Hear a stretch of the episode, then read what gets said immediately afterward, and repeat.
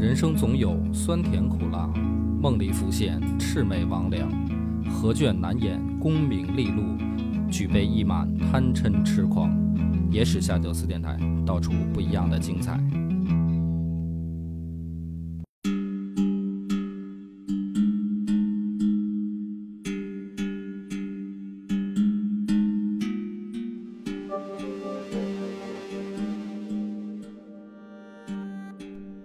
大家好，欢迎收听野史下酒，我是主播鹅把波，我是老番仔。今天咱们其实很久没有聊艺人录这种话题了，不是不想聊，而是说很难跟历史沾边，所以呢有日子了吧。基本上咱们上一期是什么时候聊艺人？有年头了，有年头啊！月球来客，大家都很喜欢这种，对，3-4年前了，对对，这种故事属于我也爱看。我现在已经入进去了，是吧？您这个可能今天说的有些话题呢，你就当我疯了就完了。哎，对。所以今儿呢，咱从一个小历史文献开始说。所以大家呢，不要觉得这个一聊外星人的事儿就都是国外 UFO 爱好者，其实古代文献里面这种记载还真不少。今天这一则呢，也是。我一直没说啊，就是《三国志》里就有啊，孙皓传里边，就是吴主孙皓这个传的夹缝当中有这么一则记载啊，说底下报上来一件事儿啊，有一个小孩儿，然后呢，有一天呢，他去找几个孩童啊，说什么呢？说这个天下呀，早晚要归一个叫晋的朝代，然后呢，现在的什么魏啊、蜀啊、吴啊，到时候都没有了。过眼云烟。那，但是大家注意啊，这个时候说这个话呢，他还是处在三国割据的阶段。这个小孩说的呢，是跟几个小孩说，就是跟几个小顽童，我在街上可能玩耍打闹时候说，小顽童呢理解不了。然后呢，这个孩子呢玩玩说，哎呀，说你跟你们说也没劲，就消失了。而这个孩童自称呢是荧惑星来的。那么古代呢，也就是说在咱们的汉朝的时候，荧惑星他们的所谓的这个荧惑星哈，就是现在的火星。那么有的人呢就不会把这个当历史看。因为说，实际上这个是一个事后诸葛亮，然后加载在这个记录里面搞得神幻幻的，以彰显晋朝有天下的正统。就是天上的人都知道了啊，都这些事儿都是规律，是吧？都已经提前就有天外河里的石头是一个意思啊，就都断出来了。所以呢，大家一般这种记载都不会当真，对吧？但是呢，其实历史当中这种记载还不少，而且呢，里边你要说不当真吧，有些事儿不禁琢磨啊，细思极恐。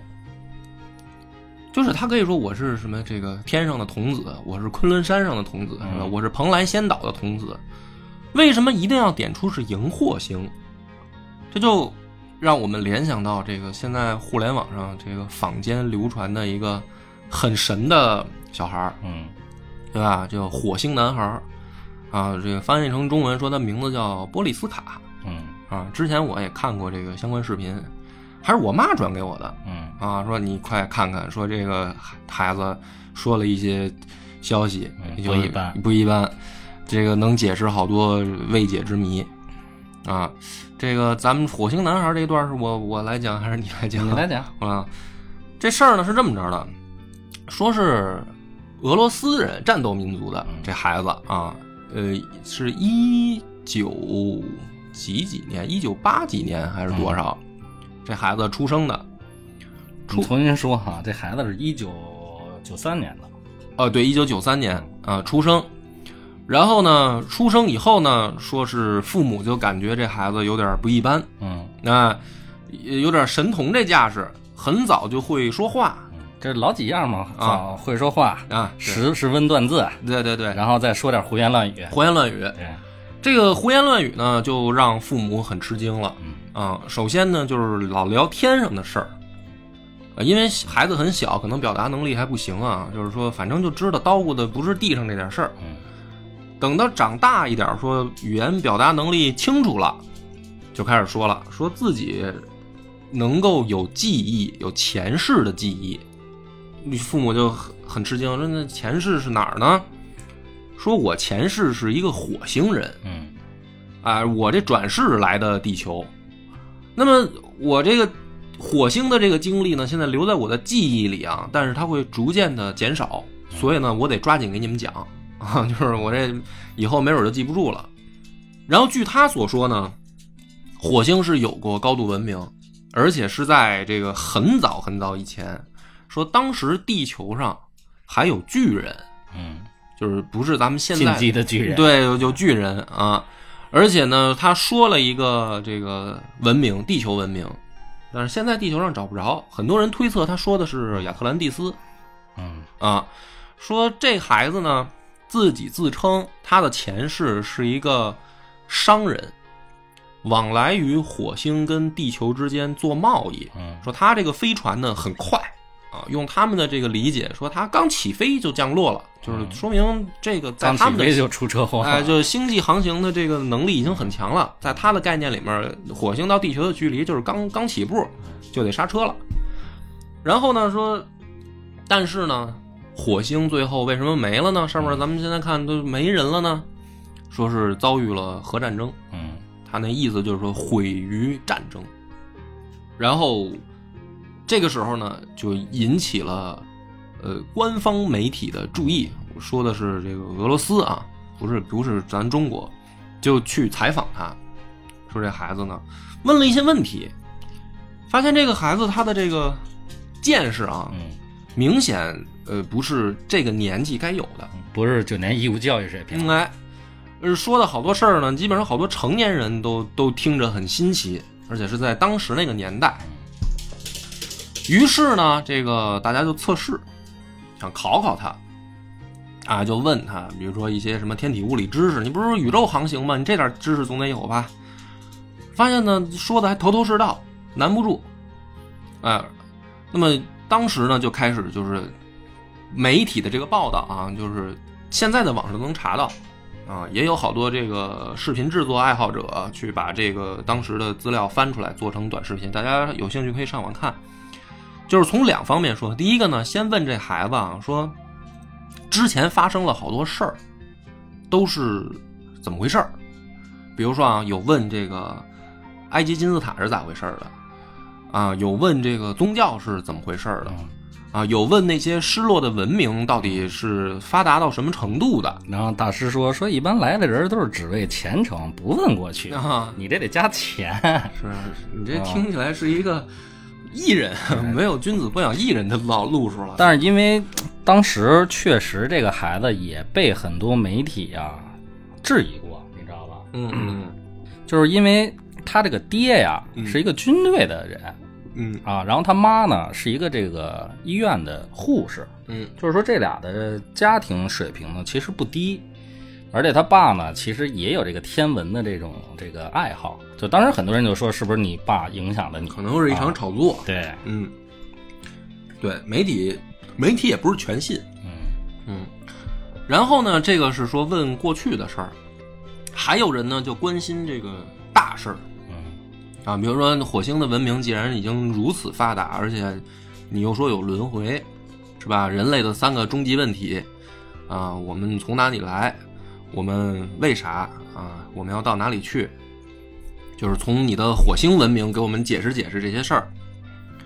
然后这孩子呢就说了一些大词儿，我反正我看的时候我觉得有点缥缈了，那咱们就从两方面说啊，先说他这个问过去的事儿这些，因为我记不全了啊。准备稿子的时候我也是挑着说。首先呢，他先说啊，说这个埃及文明就是受到了地外文明影响，所以呢金字塔下面有东西。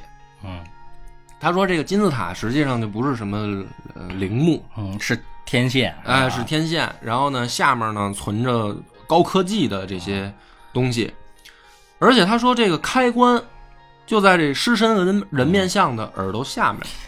这我特意看过，有图，这网上一搜就能搜到。对，右耳后边有一个小方块，是的，跟那个小开关。我也搜来的，啊，但是呢，这个反正埃及政府是不让你进去，对，埃及政府呢不让开，对啊，而且这个火星男孩呢说，首先你不能够人为破坏，就是说你就是到时候了，你们会开了就自然能打开，啊，但是你如果人为强行打开，可能会毁掉这个开关，或者他说的很严重，甚至是可能引起了这个储藏室里边的自毁装置吧，就是听他这意思啊。所以呢，不能人为强行开。那说开了以后呢，你们人类的科技将飞跃，到达新纪元，就是作弊了呗。啊，就是属于这种可能，我觉得啊，我猜啊，应该就是能到什么星际航行这种水平。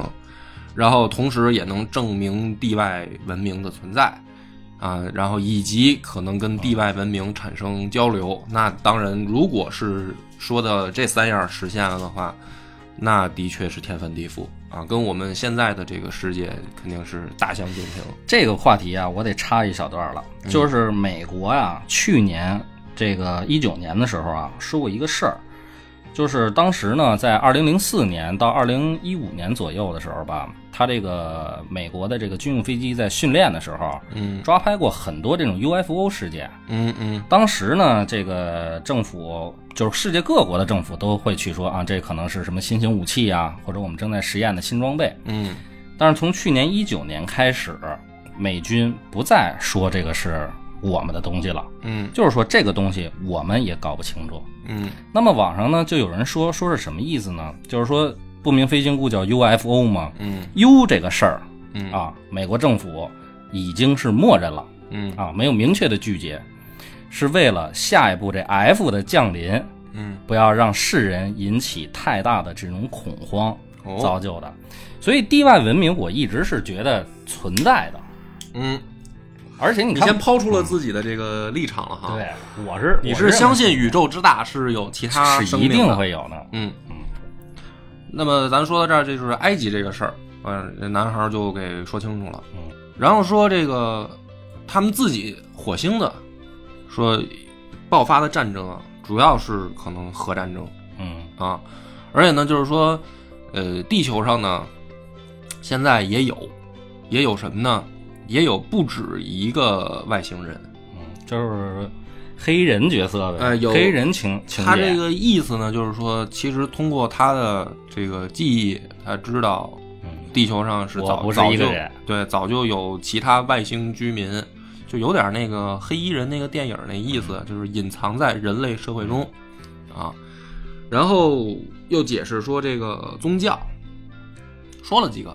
没说很细啊，我觉得节目里我们也不用说过多的去点评宗教啊，但是那意思呢就是说，宗教这个是对的，它发展的方向是对的，说因为高级文明都会意识到一个问题，就是物质的生活和物质的追求是不靠谱的，说一个文明如果发展到只追求物质和科技的层面上，就必定走向毁灭，说我们火星相当于就是个例子，啊，说因为我们已经发达到，没有寿命的限制了。他说，首先我们不吸氧气，说你们地球糟糕在这吸氧这事儿上了。说氧气呢使人衰老，我们火星人呢不衰老，说到成年啊就长命百岁，不是就是长生不老了，35，他说好像是到35岁火星人就不衰老了。然后呢人口数量就越来越多，然后追求物质。就是做生意嘛，还啊，最后呢走向毁灭。说唯一避免这个发展方向的呢，在你们地球上就是可以理解为宗教，就是说提高自己的精神追求和精神修养，这个才是真正宇宙的生存的意义和追求所在吧。它差不多就是我描述出来啊，是这么个意思。所以说宗教呢挺好啊，说这个你们古代也有这些这个往这方面寻求探索的人了，啊，就是咱们这人类的这个祖先里面就有这方面的人，啊，可惜呢，你们现在呢还是走在一上。就是他认为现在人类还是没有走向正道。听没听过这么一个理论啊？这可能有点这个跟现在的大的意识相悖论，就是说现在的这种科学叫什么呀？叫物质证实科学。嗯，就是从这个实验客观的这个事物发展现象，而得来的啊。但是说呢，如果假如说走中国传统那种路线啊，就是那种传统的思想，没准你们能达到一个新的高度。嗯，我听过这个逻辑，就是，所以你说这再次，我觉得证明啊，地球上可能真的是有这个地外文明的代表在这儿存在。嗯，就它伪装成人类，在无意识的，就像《三体》里写的那个质子里，嗯，它故意扰乱你，嗯啊，让你不要往这个正确的方向。科技是吧？不能让你不能找到那个正确的那个方向。嗯，就是说到三体呢，其实我们大部分人都保持着一个怎么说呢，叫观点吧，就是如果发现地外文明了是好是坏这个问题，就是我觉得可能大部分人吧都会比较接受的是不好。比如说都好多传坊间流传说霍金是不支持向地外文明发信号的嘛，说万一你把人家引来了，很有可能对这个地球是一个毁灭性的灾难性的结果啊。但是从这个火星男孩的嘴里呢，这意思是说其实你们这事儿是避免不了的，嗯啊，就是跟地外文明接触这是避免不了的。而且呢说这个你们地球，如果地球人吧，就是如果不自己走正道啊，去追求你们的这个精神修行啊，精神的追求，不用外星人毁灭，看这个我们火星没了，这就是同样的结果。所以你说他为什么要追求这个思想上或者意识上的升华？你看你刚才说那个问题啊，就是火星，他这个人啊，到了多少岁以后他就不再衰老了，嗯，人口数量越来越多，那就造成一个问题，就是你势必要争夺资源，嗯啊，如果你追求物质的话，嗯，或者要一个就是向外扩张啊，要不然你待不下了，对。所以这就是发生冲突的最根本原因。你看地球人现在不是也是这样吗？嗯，战争是为什么？不就是为了争夺那些资源吗？是的，嗯嗯。然后这个里面呢，我们就要说一些这个，就是咱们刚才讲到的啊，说古代，嗯，到底有没有这些相关的记载传说去支撑它？我呢是很早我就是看《山海经》啊，感兴趣，可是呢看不出个头绪。嗯啊，就觉得《山海经》这个东西是不是你要说它是神话吧，好像也不是，它里面好像又有点这种，比如说它丈量的方式，神话呢给你讲的都是一些虚无缥缈的词儿，但《山海经》里呢，它老告诉你说，比如说往东多少里是什么什么山，是吧？往南、往北、往西什么的，怎么走？什么山？什么水？搞得呢很这个还挺严谨啊，看这意思还挺严谨。可是呢，记载的这些生物呢，就各种的很奇怪，是吧？什么长着牛头、什么蛇身子的，或者什么飞的，会发出人叫声的。你没觉得这特像那些就是12星座的那个代表吉祥物吗？它不太一样，就因为你看那个星座那些吉祥物吧，它好歹说它是保持了一个某种的原型，嗯，就动物的原型，是吧？就是人马啊，不是人马。就上半身是人，下半身还是马。啊，对，你要《山海经》里那个就无法描述，无法描述，就是一些怪物啊。可是呢，你看也有人说，你看，说《山海经》里面有这种记载啊，往南走多少多少有一座山，山上呢有一种鸟，啊，这鸟呢张口能说人话。你觉得这个在《山海经》里面记载的很扯淡，对吧？嗯。说难道你没有见过鹦鹉吗？嗯。就说你还觉得奇怪吗？然后说，比如说往哪走，多少多少里有河，河里呢有鱼，鱼能发出小孩的哭声，嗯，这不是又是挺扯淡的吗？嗯，说难道你没有听过娃娃鱼吗？海豚啊，或者说海豚，嗯，说所以说就是说这《山海经》里边吧，你要说它全不对，因为咱现在见不着啊，大部分见不着，对吧？你要说全不对，好像又不是，有的呢又有。可是你要说有，你比如说他记载什么九尾狐啊，什么这些什么，是吧？那又没有什么这个，上古的这些神兽都去哪儿了呀？是吧？什么凤凰龙啊，这些不都没有吗？我觉得呀，这从这个角度可以说啊，就是可能以前地球上的含氧量啊，跟现在不一样，嗯，它导致了这个形态啊发生了不一样。你现在看到的这些鱼什么的，你不觉得奇怪了？嗯，你要搁在以前，那含氧量不一样，你知道那时候什么是产物，哎，对吧？这就我想说一个问题，《山海经》里面有两点啊，现在就是江湖上流传的啊比较广，有两种解读方式啊。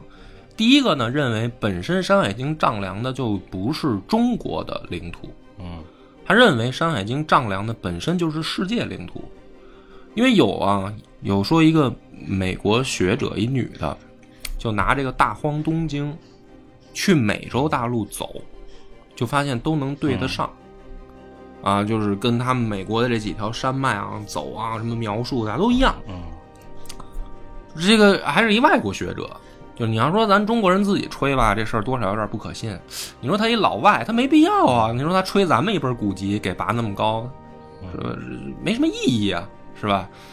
然后呢，这是一个，就是说《山海经》它那这个就指出一个问题，在那个时代，为什么这本书能够丈量一个全世界的土地？就它哪有这么强的这个交通能力啊，对吧？因为大家会想象说，《山海经》不是这个。大禹时代的嘛，就是我觉着啊，你这又牵扯到一个问题了，就是地球板块这个问题。嗯，可能那个时候五大洲啊，还没有这么大的这个中间这么大的分裂。不是啊，他说咱们如果说是大禹时代的话，那也就是比如说5000年嘛，5000年。不，我想想啊，你想啊，三皇就统治了大概4000年左右的时间。啊，三皇五帝加一块儿是说不清楚，就是说不清楚他们统治多长时间。嗯，也是，对，因为你要是地球板块分裂，那就这是上万年起了。我所以就是说，他们看来还有航海能力，就是他能渡过大洋，或者说有人推测啊，他说从这个北边啊阿拉斯加，这么过去。你还有一个刚才你说的亚特兰蒂斯这个文明，你知道这个它原来是一块大陆板块，后来不就沉到海底了吗？小时候看机器猫不就有这个情节吗？说是沉到海底了。嗯，还有一个大陆板块叫雷姆利亚，这两个一个在哪儿？一个在大西洋，就是巴西的这个东边，一个就在这印度洋的这个北部地区。你如果要是这么考量的话，我觉得咱不说地球板块分裂的话，我觉得那个时候这几大洲之间是有陆地联络的，是绝对没有问题的。就是说那个得是起码几万年前，可能你说这种说地球板块能够人腿就走过去，这个我觉得有可能啊。你比如说这个海水的这个高度变化，但是换句话说，这会不会《山海经》就不是人写的呢？哎。这就是另外一种说法了，就是说在上古时期，你怎么知道这个没有地外文明就来影响呢？这就是有另一路人啊，他从这个角度解释，就是说实际上人神共存的这个阶段是各国神话里面都有的，就不光是中国，北欧也好，希腊罗马也好，甚至日本，或者说这个欧洲里面的都有过这样的记录，埃及也是啊，包括中东地区的，其实这是有佐证的。我记着当时这个地球上出土过很多巨人，包括神农架这些巨人，就是巨大的人体骨骼，跟人这构造差不多，但是身长就到7到9米。对啊，我觉得那可能就是神的遗迹。就是最后啊，中国里面记载说，在这个孔子的时代。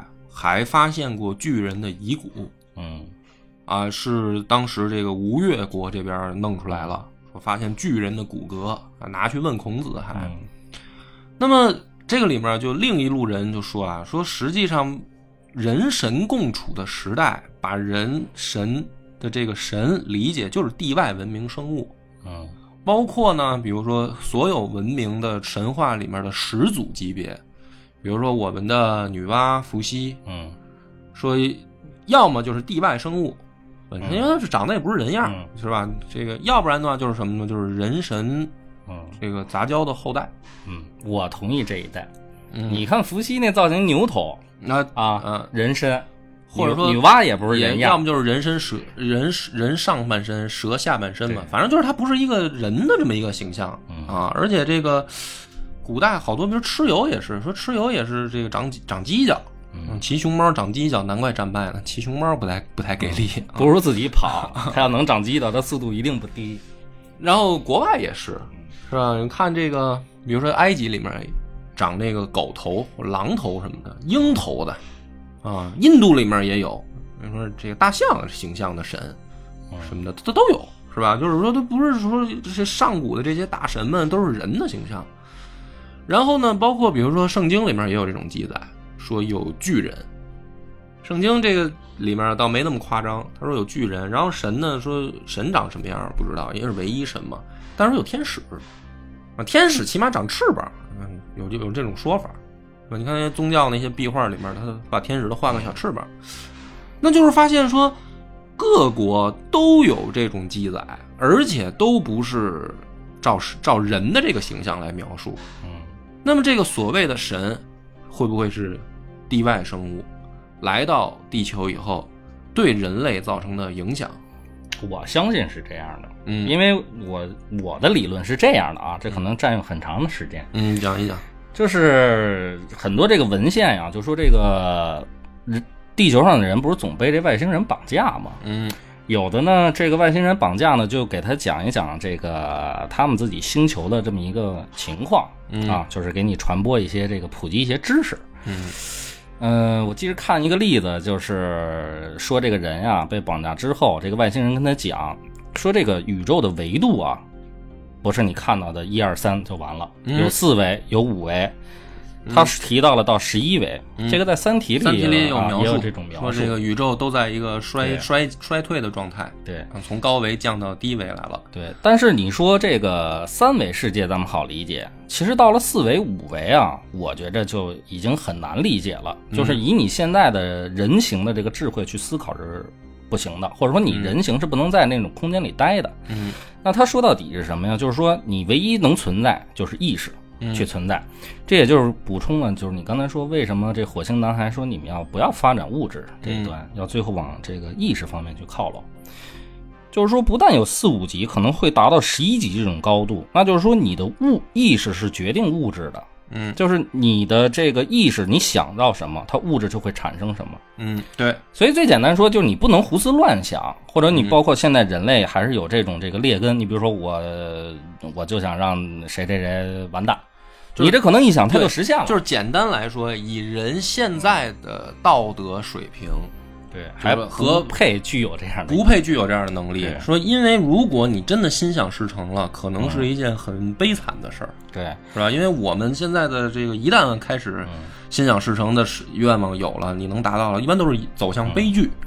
所以说，宇宙里面各个高级文明，它发展到一定程度的时候，它真的快接近心想事成的时候，它就意识到说，这个反而可能悲剧，因为你的道德水平跟不上。对，他反过来恰恰又说，实在不好意思，你们地球是最糟糕的那一个，那是就是你们只能排到第1级啊，最底级，最底级。所以为什么这个在外星人报道里经常能看到那种小灰人啊，还是那种乱七八糟的东西？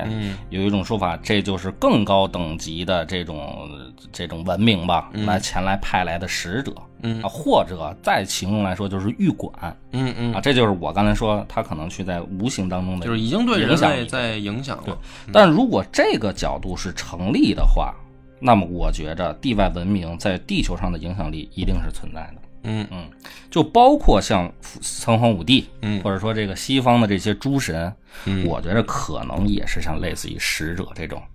所以这个里面呢，咱们就得说啊，就是我也是有准备啊，上完我也是看了一些这个不太靠谱的东西啊，我只把我认为能用科学解释的事儿拿出来说，太稀奇古怪的我就不说了。其中第一个呢，就是有人认为说这个人啊，不是自然进化而来，有一些例子来佐证，比如说啊，说首先，我们地球上所有的物种里面，人是最奇怪的。第一个呢，它光板没毛，对吧？你看动物，大部分的动物，你说类似的灵长类吧，灵长猴、猩猩、哺乳类吧，都是有毛的。是吧？人呢没毛，而且呢散热功能很发达，就是咱们人体散热汗腺是通过皮肤出汗，那么大家都知道这个出汗呢会带走大量的盐分，因为汗是咸的嘛，大家都知道这个事儿。说这个在自然界里面是一种很浪费的行为。你看这个狗狗啊，小狗，它一身的毛，它多热它都不出汗，它就从嘴里面散点热出来。但是为了保持自己的能量，对吧？它只能从嘴的这个汗腺啊什么，我不知道是不是叫汗腺啊，反正散热。但人呢，他就不是。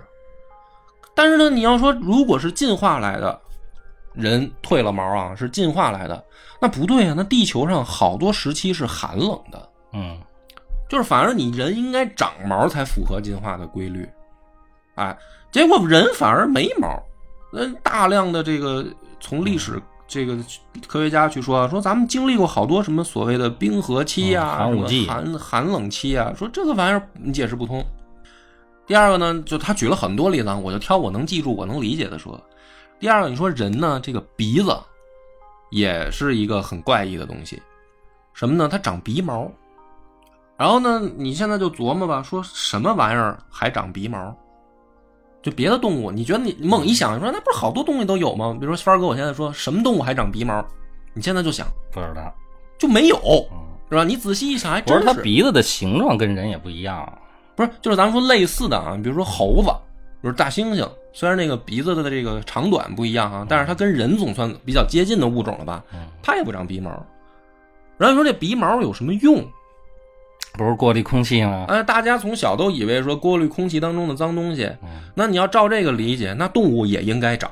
按照进化来说啊，既然说能过滤空气的这个脏东西，那应该是符合生物需求的，那应该不止人长，别的动物起码也有的物种应该能长出来。它长毛，它就能长鼻毛。它为什么人长，动物不长？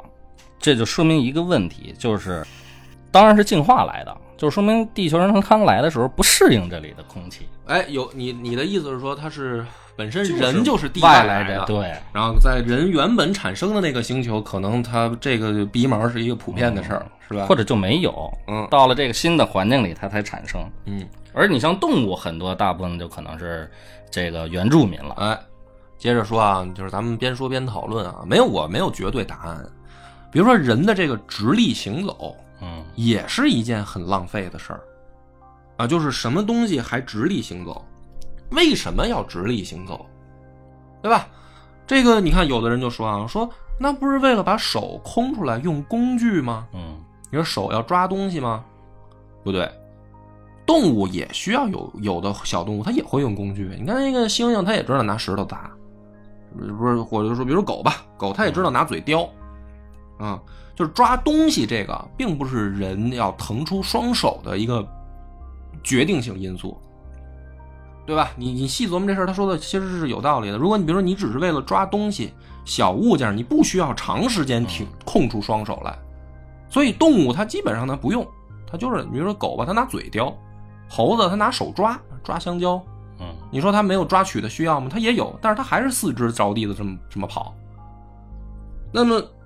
而且直立行走会带来很严重的这个问题，比如说女人啊，直立起来以后生孩子就困难，是吧？就是她骨盆就会受到挤压嘛，就不利于生物的这个进化的。你比如说这动物它趴着，它骨盆大，对吧？它的后肢力量强，骨盆大，好生，适合繁殖。因为那你在上古时代。或者说这个地球在这个没有高级文明的情况下，那所有的物种的生存的要素，第一个就是繁殖，这个才是进化的一个方向。你得为了大量传播自己的基因嘛。那为什么人要站起来呢？说怕碰天敌，那这就更不对了。动物好多都怕碰天敌，像长颈鹿宁愿把脖子变那么长，它都不站起来，是吧？就是说这个站起来也是一个人他很奇怪的发展方向啊。然后比如说这个我就是随便举了几个我能记住的啊，所以呢有一种说法，就是说进化论呢本身就是提出来的一个可能，而并没有说完全的说服所有人的质疑。或者说这个进化没有唯一的方向，它是有多种可能性的。但是呢有人就提出来说，人这个奇怪的物种会不会是遭到干预创造的？反正都是受到外界力量的影响。比如说圣经里面记载都是神造的，咱们的上古神话里面说是女娲造的，甩泥甩出来的啊，捏的，是吧？苏美尔文明也说是神造的。女娲这得细聊，一开始捏，挺精致，后来嫌动作太慢，往别人一甩，量产。所以那捏的好的呢，都是富人，啊，咱这个可能都是甩出来的。我觉得捏着好的可能是什么皇帝这帮人，什么皇帝炎帝，你后边说来这啊，是吧？就是说他们顺这帮货，他们是这帮这种半神。是可能那么捏的啊，当然不是，当然是我这瞎说啊。我跟你要说到这儿，我跟你说一很严肃的问题啊，就是我认为啊，你不管是我认为地球人就是这个更高文明啊，外星文明发配到地球上来的。你说是地球监狱说啊、也不是地球监狱说，反正就是在这儿待着啊。这个因为你是这个教徒啊，我这个问题我得跟你严肃的说，说这个耶稣啊。就是更高等级文明派来的使者来进行正量的干预的，但是呢，这个耶稣有两个人，不是一个，你听说过这个吗？听说过，所以他那个在日本不是叫什么？发现耶稣墓了，发现耶稣墓了，还发现齐天大圣墓了，那可能是后来旅游局管的事儿了。不是这个，就是也是另一种说法吧，就是说地外文明影响它产生的人。就是在坊间江湖上也有很多人是相信这个的啊，包括信宗教的都认为说这个更靠谱，要不无法解释，很多事儿无法解释，按照进化论啊无法解释。我觉得这个有点意思啊，就是说如果你这么解释山海经里面的事儿啊，有的能说得通。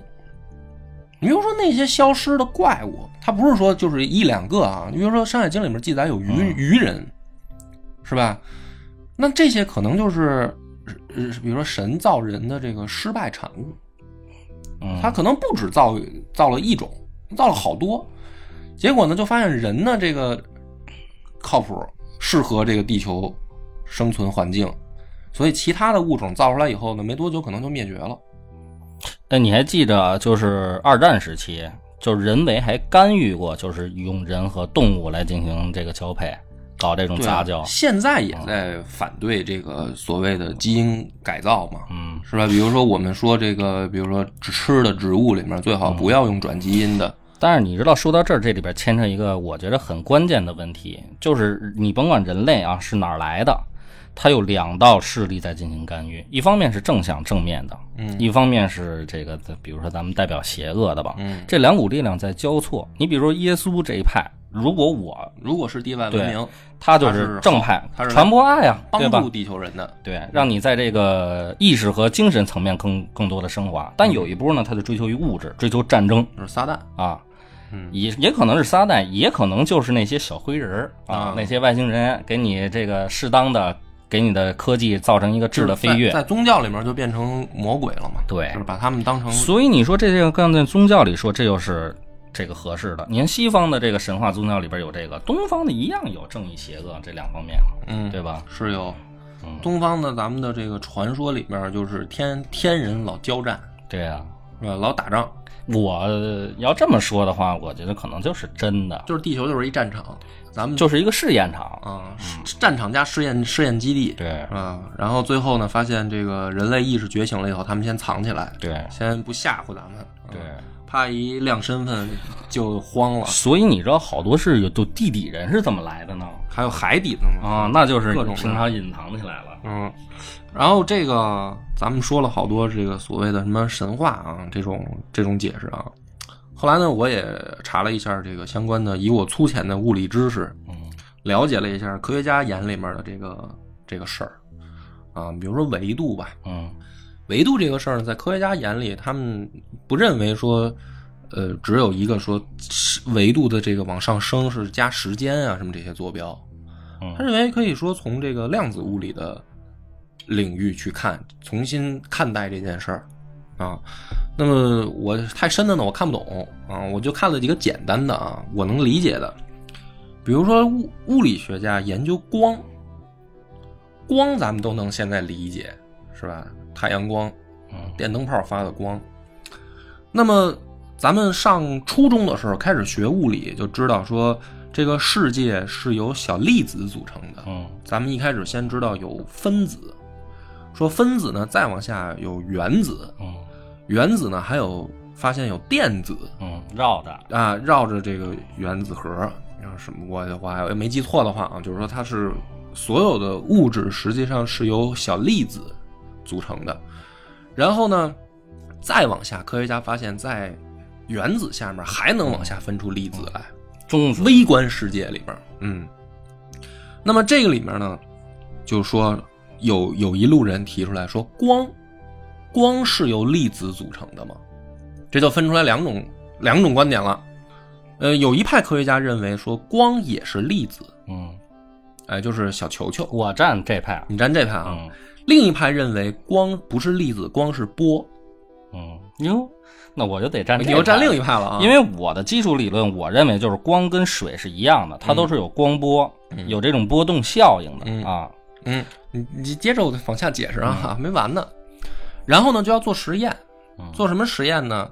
就是叫双缝实验。嗯，我这说这个，你听过这个吗？嗯，就是说啊，如果在一面墙上，抠俩孔，抠两条缝儿，平行的缝，细的缝，平行的竖着的缝，然后呢，拿光源去照射这面墙。嗯，那么如果光是粒子的，通过这面墙以后，在它后面再竖一面墙，会发现光就会沿粒子的直线传播。于是呢，在映射的后面这扇墙上就会出现两个光柱，因为它是两条缝穿过去的，所以按直线传播，它会出现两条光的粒子打出来的柱。这个大家都能理解哈。那么如果光是按照波传播的，那么通过这个双缝的时候，会在后面那面墙上形成无数的光柱，因为它不是按直线传播。啊，于是呢，科学家开始做实验。那么第一次实验结果，哦，具体时间我就忘了，反正很早之前第一次实验的结果发现光是粒子，就是在后面那面墙上形成了两个光柱。有科学家就认为说，这个计算的或者说我们拿来实验的这个模板呢不够严谨，因为你发射的这个光不够，它的这个中间的间隔啊和你控制的这个怎么说呢，叫控制的方向、力度，这些都没有达到很严格。于是科学家做了第二次实验，结果发现呢，很恐怖的结果发现光是波，就是在第二面墙上，因为你的发射的方式的转变，形成了无数条光柱。它是两道光在这个穿过两个平行的这个空隙的时候，两道波之间产生了像水波一样的这个第三道波，就是两道波自己之间互相的影响，会影响，所以形成无数条。所以说证实了，其实它跟水这种波动是一个效果。没有，你听我说完，这个实验还没完，就是到发现光是波的时候，又一维改观定论了。科学家又提出来了一个观点，说这个是在人为观测情况下我们做的实验，如果不观测呢？在量子物理里面会有这种观点，就是说观测和不观测的结果会产生不一样的结果。于是呢，科学家在不观测的情况下，就是这个实验机器都弄好了，然后你自己在这操作，我们不看了，不看着它发生这个物理变化，然后比如我们出去，让这个自己机器在这儿就发射这个光穿这个墙，然后我们回来再看，会发现更恐怖的一个结果，有的时候是两条光柱，有的时候是无数条。也就是说，光在这个实验下最后的定论是光具备波粒二象性，有的时候是形成两条，有的形成的是无数条。所以说在人类不观测的情况下，光它不是按照固定的物理规律传播的，就这个实验结果就很恐怖。那么什么叫观测？观测就是带有意识去看一件事儿，那就是说意识决定了它的这个，不能说叫决定，而是说意识是有影响的。哦，那就是说薛定谔的猫，哎，薛定谔的猫的实验其实也是为了向普通人说明白，说在量子物理里面，观测它跟不观测它是有不一样结果，它这个实验是为了说明这件事儿。那么为什么讲这个呢？就跟我们刚才那个联系回来，说为什么人的意识或者说观测一个物理学的现象就会对它产生影响？那意识是不是？意识又是什么？意识是什么？我粗略的认为意识就是灵魂。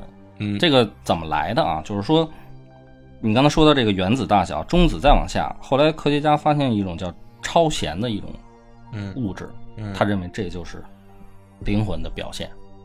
我认为它是具有一定的这个影响，不能是要影响物质世界，我觉得这个东西已经能影响时空了。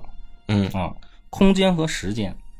对，那么这个我就接着往下说，因为我看完这个实验呢，我就又看到了爱因斯坦的实验。爱因斯坦他提出啊，说光速是宇宙当中能够达到的最高速度。因为咱们都知道说，一个星球离地球有多少多少光年。光年这个呢，不是一个时间概念，是一个距离概念，就是光传播一年它的长度叫一光年，对吧？那么爱因斯坦提出来的呢，当时啊，他的意思就是说，宇宙当中能达到的最高速度就是光的速度，光的传播。比如说太阳，从太阳的照射发出来这个光到传到地球上，它是要经过一个距离的嘛，啊，所以我们看到的太阳实际上可能是几分钟之前的太阳，因为光是要经过距离去花掉时间传播的。然后呢，这个但是聊到这儿呢，就提出来了一个新的观点，就是说既然真空条件下光速恒定，我们其实分析不出来谁先到谁后到，因为物理学上已经盖棺定论，光速是恒定的，不是按照我们正常的理解，那么它就需要传播介质。所以真正在实际我们看到的物理的现象，是因为传播介质不一样，对吧？就是说，因为比如说你现在我们在这个地球上传播，它有空气，空气也是一种介质啊，或者在水里面，水也是一种介质，所以你是受到介质的影响。那么在宇宙里面，是不是真的是真空呢？于是科学家提出来了一个观点，说有一种介质叫仪态，这是一个想象的命名词，不是说真的发现了这种物质，而是说宇宙里面大量存在仪态。那么其实光的传播是受仪态影响，可是呢，物理学后来的发展又推翻了仪态的存在。这就是我说的两股势力的较量啊，是吗？你认为是有地外文明，地壳纸条，就是说你说有仪态，那你能不能找到它？证明一下嘛，对吧？你说空气，那我们能测出来空气；你说水，我们能测出来水。以太你非造了这么一个名词说有，可是是什么你拿出来看看又拿不出来。这条支线我就看不下去了，因为我已经到了我理解不了的了。然后我就又发现了在这个支线上新产生来一个物理学的问题，说你看这个太空啊，它是一个广袤无垠的真空空间，问它有没有边界是吗？不是边界问题，说但是呢每个星球都有自己的重量。说如果是真空的，为什么这些星球不掉下去呢？对吧？而且它还绕，它还转圈，那是万有引力啊，那是引力。那它为什么不掉下去呢？还是因为引力造成的。那上下有什么呢？那就是你这个就说的很大了。你比如说地球受到这个恒星太阳的影响，那太阳受到银河系更大的这个影响，对吧？然后银河系跟其他星系，比如说这个天女星系，它之间互相有影响。那再往大了你就不知道了。是的。所以呢，我接下来就看了一张图，说你们想象当中的那个太阳系的运作方式，然后是一个平面图嘛，太阳在中间，然后地球啊也好，什么金星啊、火星啊围着它转，然后说其实告诉你真实宇宙当中的太阳系是什么样的呢？太阳也在高速的飞行，然后呢这些星球围着太阳在做直面的旋转，明白吗？就是说你看的是一个静态，太阳不动，然后这些球围着太阳在转，实际上太阳也在高速运动，然后这些球在围着太阳转，就这个才是科学家理解的说真正太阳系的形态，太阳并不是不动的。那么解释说那个为什么这些星球它不会掉下去，你刚才说的万有引力是一种，那它为什么沿着轨道还不变呢？比如它经过别的星球的时候，或者别的星系的时候，不能星球了，经过别的星系的时候，为什么不会受到更大星球这个更大的引力牵扯呢？它为什么还是会按照一定的规律去运行呢？于是科学家提出了另一个观点，说认为宇宙当中存在暗物质，而且说 80% 甚至 90% 的空间是由暗物质组成的，所以说它不是真空的，只不过呢，这个暗物质跟我们传统理解的东西是相反的，你理解不了啊。然后呢，说正是因为这样的情况，所以宇宙当中所有的星球它的运行才是恒定可测的，就是它实际上就是有介质，就提出来了一个暗物质观点。早年我还看过一个刘烨演的电影，就是说这个事儿，他是一个疯狂热爱科学的小伙子，然后他发现了暗物质什么的，然后被美国教授无耻的抄袭，然后发表，然后刘烨这个报复社会什么的，就是这么一个电影。就是我那个时候知道有暗物质这个事儿，但我不知道什么是暗物质，直到这个后来我查这些东西，我才发现哦，原来有暗物质。然后呢，再往下我就尽我所能的解释啊，就是我其实也已经很蒙圈了。就是说，如果宇宙当中是在不断膨胀的，就刚才你说它的边界问题，那么按理来说，所有的星球都在越离越远。嗯，但是如果有暗物质存在，我们观测的宇宙只是其中的一个时间段。就是说，你看到，比如说呼吸吧，呼吸你只看到吸的过程，你就感觉人的肺在扩大。但它还有呼的时候，你观测不到，因为你活得太短。然后宇宙也可能回缩，嗯，是吧？就是说，它不一定就是因为大爆炸，因为他说宇宙在远离，然后反推出来的大爆炸，说正是因为大爆炸，所以宇宙在不见的膨胀。但是这种说法一提出来，就是如果是有暗物质存在的话，那你看到的并不一定是一个恒定不变的向外扩展，嗯，它也许还会回来呢，或者说。扩展的边界在哪儿呢？宇宙有没有可能说有更高维度啊？比如说有人说黑洞可不可以穿过？嗯，那是平行宇宙理论。哎，不是，他你听着啊，这个说这种说法就是什么叫黑洞啊？首先还得解释一下，当质量极大的时候就是黑洞。嗯，说这个就是万有引力学说里面延伸出来的。说为什么，比如说。月亮绕着地球转，大家会把这个解释成说，因为地球有引力，所以呢，这个月亮受到地球的引力，在绕着它旋转。为什么绕着太阳转呢？因为太阳的引力足够大，对吧？那么这个是最早的物理学提出来的，说，这个只要质量大，引力就大。这个是大家都还能理解的，我们在初中里面就能理解的吧，是吧？因为我们学这个初中高中物理的时候就知道要接触牛顿的这个定律，比如说重力是怎么来的？那重力就是引力，是吧？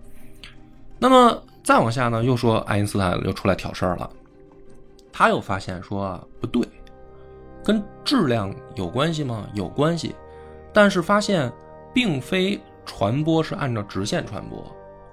就是光并非按照直线传播，光经过极大质量的物体的时候，它的路线是会产生偏移的。嗯。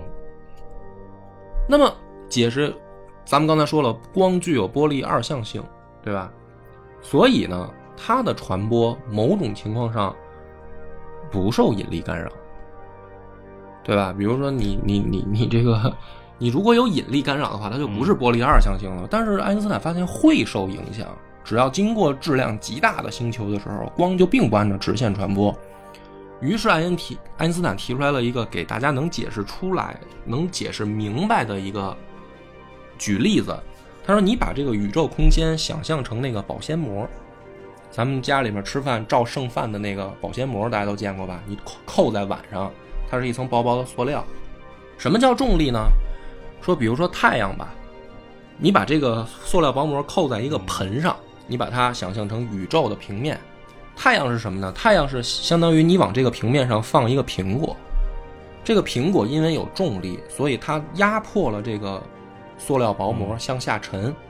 于是呢，周围的星体因为这个塑料薄膜的改变而变成趋向于绕着苹果行动，那早晚地球得撞到太阳上了。对，就是说，比如说你有一个初始速度的情况下，比如说地球假如说是一个乒乓球，它就会滚到太阳附近去。嗯，但是为什么在宇宙当中没有滚进去呢？是因为不光有太阳有重量的影响，其他星球也有，地球自身也有，所以它是绕着它行进，就是引力达到了一定的平衡，它就变成了环绕式运动。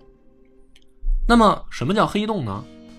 黑洞是当质量极大，你的这个空间薄膜已经撑不住了的时候，就会产生黑洞。用我们大白话普通人都能理解的，漏了就是漏了、嗯、对，就是漏了，就是说这种情况下所有的东西都会向黑洞移动，因为它已经形成了一个绝对的引力了，就是只要你的距离一旦到了黑洞影响的范围内，就在这盆上、嗯、快到碗里来，你就必须要进黑洞。那么于是科学家又提出了一个问题，说进入黑洞以后呢、嗯、黑洞的质量是在不断增加吗？那如果是这样的话，这个洞会越来越大才对，对吧？就是说那应该，因为宇宙当中早就宇宙就没有了，对，早就发现有无数黑洞了。那么如果是这样的话，那宇宙早就没了应该才对、嗯、因为如果你就被吸引过去了，只能说明黑洞的质量会越来越大，吸引的范围会越来越大，那应该早就没有宇宙了。于是呢，这就是物理学提出来的，物理很多都是靠推理啊，靠逻辑推理，说既然有黑洞，那应该有相对的摆动。我们在这面看，在我们这个空间看是被吸进去了，你看啊，在另一个维度里面是有一个摆动，我把它放出来了。物理应该是以物质看见之后推测出来的，这个叫经验物理。对，你看见有黑洞、嗯、啊，你告诉有白洞，嗯，对，我跟你说，这只有在宗教里才这么说。不是，但是物理学就是有这两个观测方式，所以叫什么总结方式？所以我跟你说，这还是这个。两方的较量，如果咱们发展不是这个实证物理，而是以宗教的状态一直发展下去，没准这个问题咱们就解决了。哎，对啊，就是或者说你以人形的这种你的肉体、你的感官神经、鼻子、眼睛，嗯，还有乱七八糟的大脑，嗯，你感官的这个世界跟你这个物质真实存在于宇宙之间是一个样吗？也不一定，不一定啊。所以呢，就最后呢，我的理解啊，就是说，就我再往下看，我也看不懂了。然后我就又结合到那个所谓的意识，意识就是超越物质的存在。如果真的有这种可能，比如说啊灵魂，或者比如说佛家讲的涅槃之后，涅槃之后就是你没有任何的物体、肉体的牵绊了，你就是涅槃，就是你就是意识化了。我的理解啊，就是你就是一个不需要物理的支撑存在的东西了，那你的确就是可以超越维度的存在，就是你甚至可以超越光速的存在。而且呢，物理学上还证明了这个确实是有可能的。什么呢？就是粒子的纠缠，说同一对粒子，你把它相隔不管多远，它会产生相互的联系。嗯，它比光速还快。比如说你在天安门，我在大裤衩，咱俩手里面都拿着一对粒子，这个粒子是我的简单理解啊，比如说他们是双胞胎，嗯，他们是同一个这个原子里面分解出来的一对粒子。然后呢，你在天安门拿这个粒子晃悠，我这边的粒子也会晃悠，直接巴西呢核聚变炸了、结束了。所以这个意识的存在，如果它存在的话，它的确就是超越物理世界的存在。就是所有的这些咱们今天聊的啊，让我感觉这个事儿有点意思。我跟你说啊，你说这个意识啊，你我估计你听过这个，就是说你甭管是哪儿的人，外星人还是地球人吧，他可能都是从一个统一的意识体里出来的。这就是宇宙同源的这个对，就是人死后呢，可能这个意识就回归到这个统一体里了。对啊，他为什么要给你放出来呢？那就是他的意识要体验。用这个基督教的解释就是去天堂了、啊、对。用 EVA 的解释就是人类补完计划。嗯，对，嗯，这哪天给道长叫来，他聊得明白。但是呢，这咱不说这么深了，这解决一个问题，就是这个人死后啊，嗯，好像还有点事儿要干，有点事儿，嗯，有点事。起码火星男孩说还能轮回转世呢嘛。对，有任务。有任务，地球只是第一集。是的，嗯，我们今天先聊这么多吧。我感觉你还有想说的，但是我得摁住你了，嗯，因为我觉得已经聊飞了，我已经不知道该怎么结尾了。好吧，感谢大家收听啊，本期节目到此结束。我们的微信公众号叫“柳南故事”，柳树的柳，南方的南。如果还没听够的朋友，欢迎您来订阅关注。